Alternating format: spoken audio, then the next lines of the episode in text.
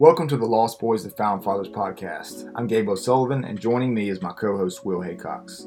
We are men who have suffered the loss of a child, and through this production, we desire to offer encouragement, strength, and hope to our fellow brothers who have traveled the same journey. Good morning, Will. Good morning, Gabe. So, we're going to let Will intro us and kind of get us back on track from where we have been the past few episodes and where we're going today. Sounds good. Thanks, man. Yeah, good morning, guys. We're excited to get episode 17 out here as long as our count is correct. If it's not, we apologize. We'll go and count again. It's been about a month since we've recorded again. I think that's correct.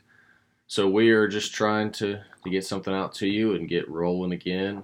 Uh, if you've listened to everything before this, you'll know where we are. But if you're just jumping back in after a long break like we've had here, kind of what we ended up last time was just talking about a quiet time, a Bible study, uh, just the importance of that and what that is. Um, I think we have some of the resources on our website or on our uh, social media about what a quiet time looks like and some of the the guidance that comes from our church on what a soap style Bible study is that scripture observation application and prayer we talked about our pastor who'd written a book about how failing to do a quiet time is something that can lead to a life where you feel like you're leading it on your own and you're not trusting in the Lord. And if you take care of that sin of omitting your quiet time, then it makes it easier to deal with the sins that you're committing day to day. And that's certainly been true for Gabe and I. And we just kind of finished up last time with if you truly love God more than you love other things, you'll make time for Him. And again, that might sound harsh, but that's just the way human hearts work is you make time for the things that are important to you. So if you're if you're not in a place where you're having a an intentional relationship with the lord then maybe you need to sit down and, and do a heart check and, and, figure out why that is. So going forward here in, in episode 17 finishing this little mini series we've started our question here or our topic to start with is the importance of doing a quiet time and why it's a helpful thing for you, not just in your relationship with the Lord, but in your relationship with your wife, your friends, your family, your your coworkers, and it just overall will make you an easier person to be around, a kinder person to be around, and the ultimate goal is to make you someone that's made in the image of God, and that you will glorify Him with your life. So that's uh, that's kind of where we are. It's a quick simple, easy topic that I'm sure we can just breeze through in five minutes. So no, it's a it's an important thing that we all need to take time and focus on. So it's uh, something that we're excited to get into here. So just to jump right into it, we talked about the importance of quiet time last time, and the biggest thing that we just discussed is the closest God will enrich your life and make you a new person. And that seems pretty intuitive if you think about like the people that you spend time with generally you end up becoming more like them. And so having a deep relationship with god will make you more like him and will allow you to start thinking the way he thinks. And eventually that will make your life easier because you realize that you're not in control and you don't have to stress yourself over the daily worries you got going on. When you spend time with god and you grow to trust him and you realize that he's sovereign you realize that he is not going to leave you without things you need and he'll provide for you and, and you don't have to put so much stress on yourself as the the provider for the family the one that has to make all the decisions the one that you know you feel like you're you're juggling 15 things to try to keep everything going and hopefully you you have a good relationship with your wife that you're you're balancing those responsibilities. But it's easy to feel like everything is on you and if you take the time to get to know the lord and to just pour into scripture and to pray and to allow yourself to dwell on who he is, then you really realize that things aren't up to you and that if you trust him, he will guide you in those hardest decisions. So you really don't have to worry either about stepping on other people to climb to the top of the ladder at work. And that's something that you probably, if you're if you're a good Christian and you are a conscientious Christian, that's probably a tough thing because you feel like, you know, I don't want to do anything underhanded or inappropriate to get ahead, but at the same time, I need to get ahead. And where's that line? You know, I need to provide for my family. So if I'm able to get a little further ahead at work, make a little more money, maybe I can provide for my family more. And doesn't God honor that? But if you read Colossians 3 23 and 24, it tells us, whatever you do, work heartily as for the Lord and not for men, knowing that from the Lord you will receive the inheritance as your reward. You are serving the Lord Christ. So everything you do is to serve the Lord. And if you're out there just looking for serving yourself serving your financial interests, you're not glorifying the Lord and you're not trusting the Lord. So I think that's something that's been true in my life, Gabe, that if I'm focused on myself and I'm focused on like making more money and bringing home the bacon, you know, whatever it is, it's easier to kind of get into that cutthroat attitude or just focus on like what can I do to make a little more money here? Can I take a side job? Can I do this? Can I do that? And you end up either having a bad attitude at work because you're so stressed out, or you end up, and this is something I've been guilty of, kind of starting to say, well, if I take a little more time away from my family, I can make a little more time, a little more money here, and that will help them in the long term. And so maybe we could deal with suffering a little bit with our personal time now. And if you have a right relationship with the Lord and you understand what Colossians 3 is trying to tell us here, you can understand that you're not working for men, and that includes yourself, and that your reward for your work and for your trust and your reliance on the Lord is the inheritance He gives us of being in heaven and spending time with Him eternally, and we are serving Him through what we do. Yeah, so, I think those are great points, and I, you know, I think about particularly in this situation where we're, you know, dealing with the loss of a child or, or you know, coming out of that. One of the guys' go tos, and I know mine was, was like, okay, I've got nothing left, right? Mm-hmm. Like, I'm, I'm just gonna go, I'm just gonna go pull myself into work, or some other guy might be like, I'm gonna pull myself into working out, or I'm gonna pull myself into something else, right? And then we we have that tendency to kind of forget about that relationship with the Lord. You know, that that's where we can really draw our strength from. That's where we can draw our significance from. Yeah, that's where we can draw our comfort from. That's where we can draw our hope from.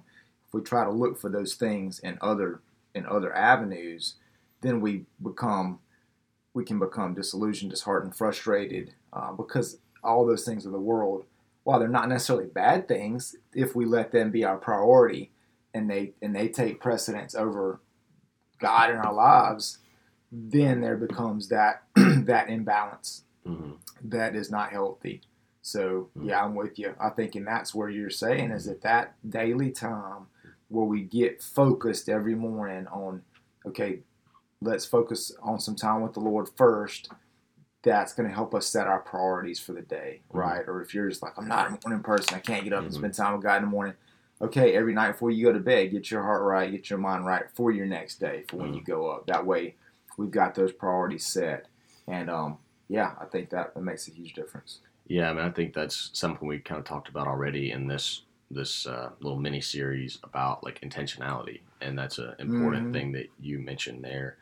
If you just wake up each day and you're reacting to everything that happens, and you don't have a plan, then it's easy to stop going to the gym because you feel bad that day, or to stop working hard at your job because your boss was a jerk that morning or whatever. And so even if it's not your fault that traffic's really bad and so you're going to be late for the gym and you don't have time or it's not your fault that your boss had a really bad morning that day and he jumped all over you, you're going to end up reacting to those things negatively and ultimately hurting yourself and stopping your workout routine or and not being as good of an employee as you were going to be if your boss hadn't been a jerk that morning. And so if you, like you said, Gabe, if you start each morning intentionally in a way that you're going to spend time with the Lord, you're going to rely on Him, you're going to be quiet and listen for His leading and, and what He's telling you through Scripture, then you can be someone that's going out with a plan. And certainly there'll still be bumps and,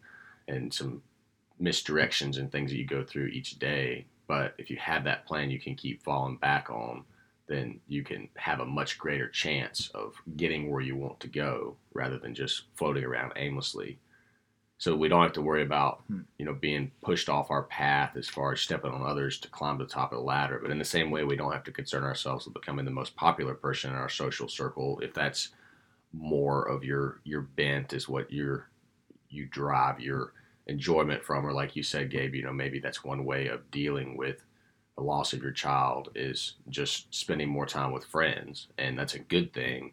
But you know, Paul tells us in 1 Thessalonians 2 4 through 6, he says, Just as we've been approved by God to be entrusted with the gospel, so we speak not to please man, but to please God who tests our hearts. For we never came with words of flattery, as you know, nor with pretext for greed. God is witness, nor did we seek glory from people, whether from you or from others, though we could have made demands as apostles of Christ. And this is Paul, Silvanus, and Timothy writing to the church in Thessalonica, explaining that they didn't make demands on them, but spoke kindly and honestly on them in order to please God.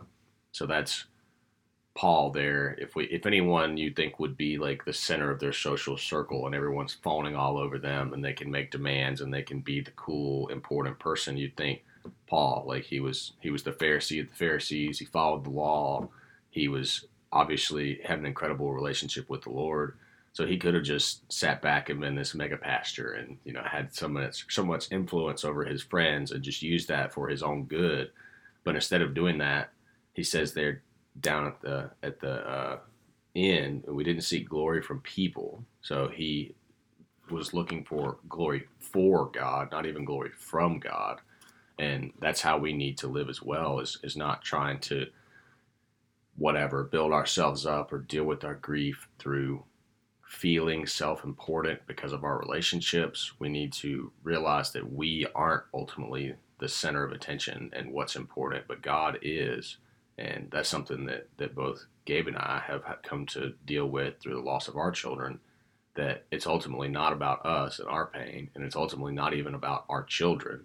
It's about how can we use the experiences that we went through with our children to glorify the Lord and this podcast is an example of that. And Gabe's book is an example of that. And there's just several other things that when you focus your heart and you focus your attention on the Lord, it's easy to see positive results. Where if you focus on yourself and your own glory, you might have some positive results at the beginning, but ultimately it's going to be about you. And, and I think without going into it, I think we can see that with several ministries that you have in, in the Christian sphere that things are great. They they take off, and then because one or two key people in that ministry are not really focused on the Lord, but on their own glory, things ultimately come crashing down, and there's a lot of hurt that comes from that.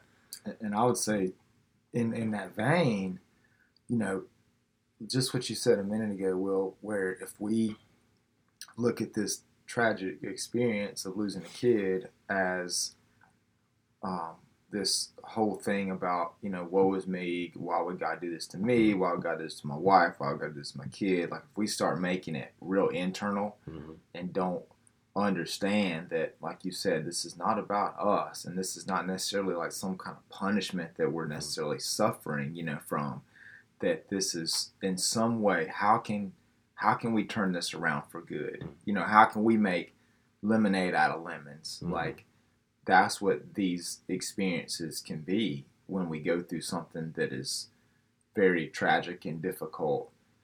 Um, we can turn it we can turn it into something good, you know, and and that's that will bring God glory, but that'll also give us fulfillment too, you know, mm-hmm. so that way we don't just internalize this and become like this, you know, get on this pity party for the rest of our lives. Mm-hmm. You know, we're like, okay, this was awful, but how do I turn this around into something good? How do I learn from this? How do I grow from this? How do I help my wife become, you know, better through this? Mm-hmm. How do I help, you know, other guys that might suffer this later? You know, that's turning it around from being inward focused to being outward focused. Mm-hmm. And, you know, it's like that, uh, I always think about uh, sports. Obviously, that's one of the things that I'm passionate about. Um, even though I, my days of playing are done, I went. I had not played basketball in a year, and I mm-hmm. went like a couple weeks ago, and I realized why I hadn't played in a year, and it was it was so bad that like dudes were pitying me. I was like now I was the old dude on the court, and they were like patting me on the back. They're like, "Oh, it's mm. gonna be okay, man. You'll probably make your next one." And I was like, dude, I, I told somebody mm. this is sorry, this is totally off topic, but it's kind of funny. I felt like I was Frankenstein's monster, and that he had like sewn my hands on backwards and upside mm. down, and maybe my feet as well. My, the first play of the game, I was trying to like box this dude out, and I started backing into him, and I couldn't stop backpedaling, Mhm. and he like slipped me a little bit, and I just fell on my butt the very first play of the game.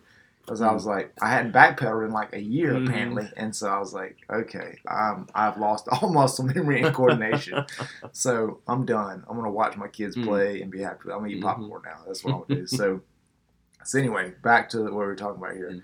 In sports, like if we are, if we're only all about ourselves, then a your teammates are just not going to be very happy with you. So it's not.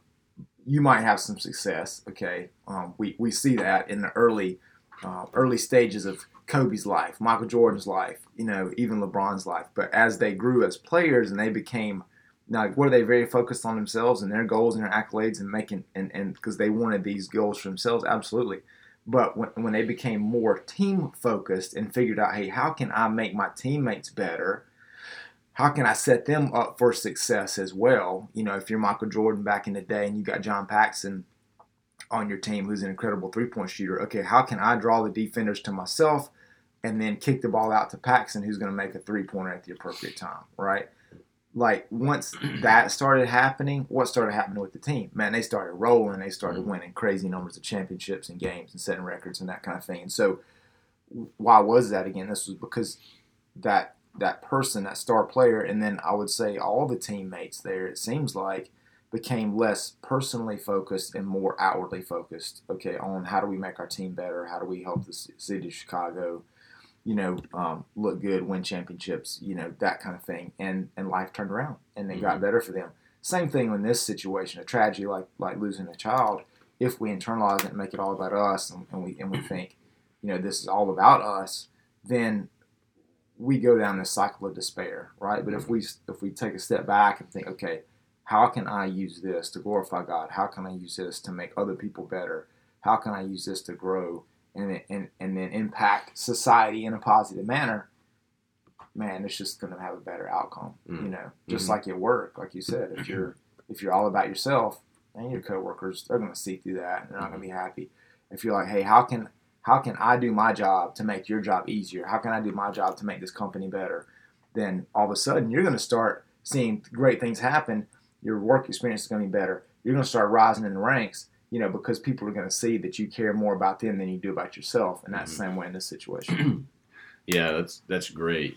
Uh, that's pretty much exactly where we're going next. That you know, focusing on having that pity party, like you said, will just ultimately drag everybody down, and it will just drag you down or keep you stuck in the same place. But when you become team oriented like that, by realizing that God's in control and your job is to glorify Him and to help those around you to deal with the same pain, you have that pressure taken off of you because of the sovereignty of God and how you are secure in Him as a Christian and you know that he understands your pain and he's carrying you through it.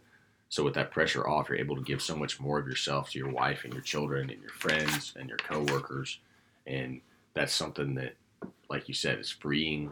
It's uh, what is it? I'm probably going to butcher this, but they say like a rising tide raises all ships or whatever. The, the, That's what came into my mind. I don't think I'm saying that right, but it's like it's clearly what you were saying when when you're focusing on building up the team in the sports analogy, or if as a father you're focusing on building up your family, and if excuse me, if it's just you and your wife and your first child or your first several children or who you've lost, that's something that you just have to focus on building up your family. And we talked about that with Mr. Grant. Like a family isn't you and your wife and kids. A family is you and your wife, and you are building up. And of course, when you have kids, they're added. But I'm just saying specifically when it is just you and your wife, that's still a family.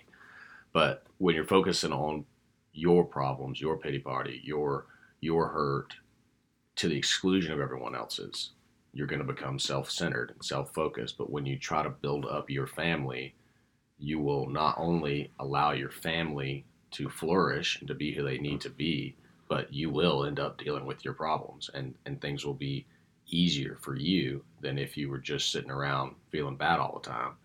So Ephesians 5, 25 to 30 says, Husbands, love your wives as Christ loved the church and gave himself up for her, that he might sanctify her, having cleansed her by the washing of water with the word, so that he might present the church to himself in splendor, without spot or wrinkle or any such thing, that she might be holy and without blemish. In the same way, husbands should love their wives as their own bodies. He who loves his wife loves himself. For no one ever hated his own flesh, but nourishes and cherishes it, just as Christ does the church, because we are members of his body. That's uh, we could have a few episodes probably just on that passage and all the ramifications that come from it, and husband we wife. We probably will, yeah.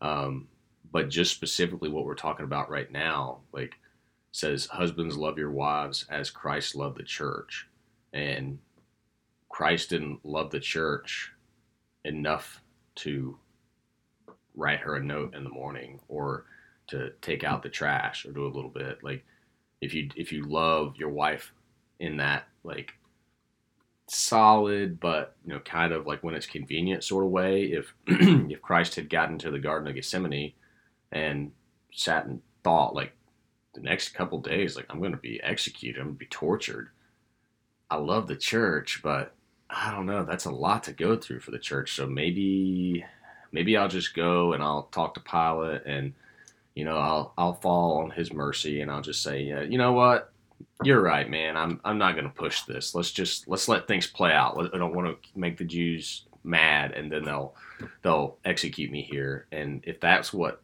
Christ did, and that's the example we're to follow, then sure, yeah, take out the trash, do a little bit of yard work, keep your wife off your back. But God didn't send Jesus to give a good showing and then give up when things get tough. He sent him hmm. to sanctify us, to cleanse us by the washing of water, to cleanse us of any spot or wrinkle, and make us holy and without blemish. And that's not something that he can do simply, that he did do simply. It's something that took everything from him. It took that suffering, that pain, that torture, and ultimately his death and his resurrection. So we need to try to love our wives that way by just like it says there, sacrificing ourselves for them. And that's a hard, certainly something that I don't do perfectly. Gabe, you and your wife been married longer than my wife and I, but you probably don't do it perfectly either, just because we're we're humans and we are not capable of living perfectly as Christ did, but that's something to shoot for. So, like I said, this the love that Christ displayed to us is not a love that does enough to get by and then stops and, and is lazy. That's a love that wakes up every morning seeking to find new ways to show your love and a way to care, like it says here, uh, verse 28 in the same way, husbands should love their wives as their own bodies. He who loves his wife loves himself. So if you you love your own body, whether you're you're working out and you're trying to build your body up, or whether you are just resting because you're tired and you you love the rest and the relaxation that you get, you should love your wife that way and care for her mentally, physically, spiritually, and do everything you can to make life easier for her, to show your love. Uh, you know, you're willing to in willing to work in order to care for her, to support her, to build her up, pray with her, listen to her, have hard, honest conversations with her about finances so you can get in a better place in the future, about what you're doing in your career so that again you can have the best work life balance and a better future you're willing to sit down and have those conversations about how you're dealing with your grief over losing your child because that's a conversation that might be and probably will be hard and uncomfortable because you may be on different pages, but Christ didn't deal with us to a point that we rejected him as humans rejected him first and he was like, "Uh, oh, this is hard. I'm out." Like, no, he gave grace to Adam and Eve after they disobeyed in the garden. He brought Israel back to him when they rebelled, when they were in Egypt, when he brought them back. Like you know, one of the first things they do is like, "Cool, thanks God, we're building a golden calf and we're going to worship it." Like if if God was the kind of God and displayed the kind of love that we do as husbands, just as as humans, we wouldn't be here. We wouldn't have the the lives that we have. We wouldn't have the opportunity that we have to trust the Lord and to come to know Him because He would have just walked away when things got tough, like a lot of men do to their wives. Mm. So the kind of love that you're able to give when you're a believer seeking Christ is the love that he gives you. And if you allow him to speak through you, the the kind of love you have is one that will continue to give even when it's hard to give and hard to love and you chase after your wife when she's going through hard times you're going through hard times or you're both going through hard times and christian love is not based on emotions but on the love that god gives you and the covenant promise that binds you and your wife and we talked about uh, a couple episodes ago the quote from uh, C.S. Lewis in Mere Christianity. And that quote, just in case you forgot it, uh, is Do not waste time bothering whether you love your neighbor. Act as if you did. As soon as we do this, we find one of the great secrets. When you're behaving as if you love someone, you will presently come to love him. And it's directly applicable to just put your wife in there instead of your neighbor. Like our world, I think we've talked about this before, Gabe, but our world is so focused on like my feelings and you know you do you and all this stuff about like if you wake up in the morning and you don't feel like going to work then just stop because it doesn't bring you joy if you're if you're working out and it's too hard or somebody your trainer is pushing you too much you don't have to do that anymore you know you do you you have your joy is a, a same token like the world is just all about this like oh we just we fell out of love you know, we were it was great, and we, we were high school sweethearts. and We've been together for 23 years, but you know, people change, and you know, life is just tough sometimes, and we just fell out of love. So it's okay. And people like instead of like what 50 years ago, 60 years ago, people would have been horrified. Like, I can't believe you'd even mention that in public. And now it's like, well, you know, I really want what's best for you. So if you think, you know, you falling out of love is something that, you know, is best for you, then sure, you probably didn't feel that love, so there's no reason to fight for it. But again, we've said here, Christ fought for the church and he suffered for us. He went through the hard times for us. So just like this quote from C.S. Lewis, when you are going through those tough days, when it's hard to love your wife and you don't feel that love for your wife, and even maybe when she isn't being lovely or lovable, which will happen because you married a sinner and she did too, you need to be intentional with your love and with your sacrifice for her. So you cannot truly give up your life and be willing to sacrifice everything for your wife unless you're being filled with the Spirit of God regularly through your own personal Bible study. And the most important reason I think to do a Bible study is to be drawn closer to the Lord. The second most important reason is to be the kind of man who can sacrifice everything for your wife and build her up and help her become who she can be if she has a husband that fights for her and sacrifices for her like the Christ like Christ did for the church. Amen, dude. That's awesome. And and that's like that last little point, like you said, that's how we that's where we draw our strength is from spending that time with the Lord. Because when we read the Bible, one of the things that you keep coming back to is like this idea or this truth that even though we are sinners, Christ loved us, mm-hmm. right? Even though we as people have continually walked away from him, ran away from him, even like you mentioned, set up idols in place mm-hmm. of him, he still has that heart for us, right? And so that's how we that's how we kind of develop that understanding of man, okay, if this is the way God loves me, then that's how I should love others too. Mm-hmm. And that obviously is gonna greatly impact our relationship with our wives, um, but also with other people. Mm-hmm. So yeah, another great, word. like said, a great reason for why we want to take that time to draw near to the Lord, and then realize that He'll He'll draw near to us. Mm-hmm. Yeah, guys, thanks for joining us for this uh, this little mini series here, and we appreciate your time, and we hope that you are taking that time to do a, a personal study of the Bible and just drawn closer to the Lord because, like we said, the most important thing is that you're drawn closer to Him. And when you're drawn closer to Him, you're able to be the man you need to be to love your wife and your children well. So, thank you for joining us. Make sure you follow Lost Boys to Found Fathers on Facebook, Instagram, and Twitter. You can check out Gabe's book at thywillbedonebook.com. Let's not be lost, let's be found in Him.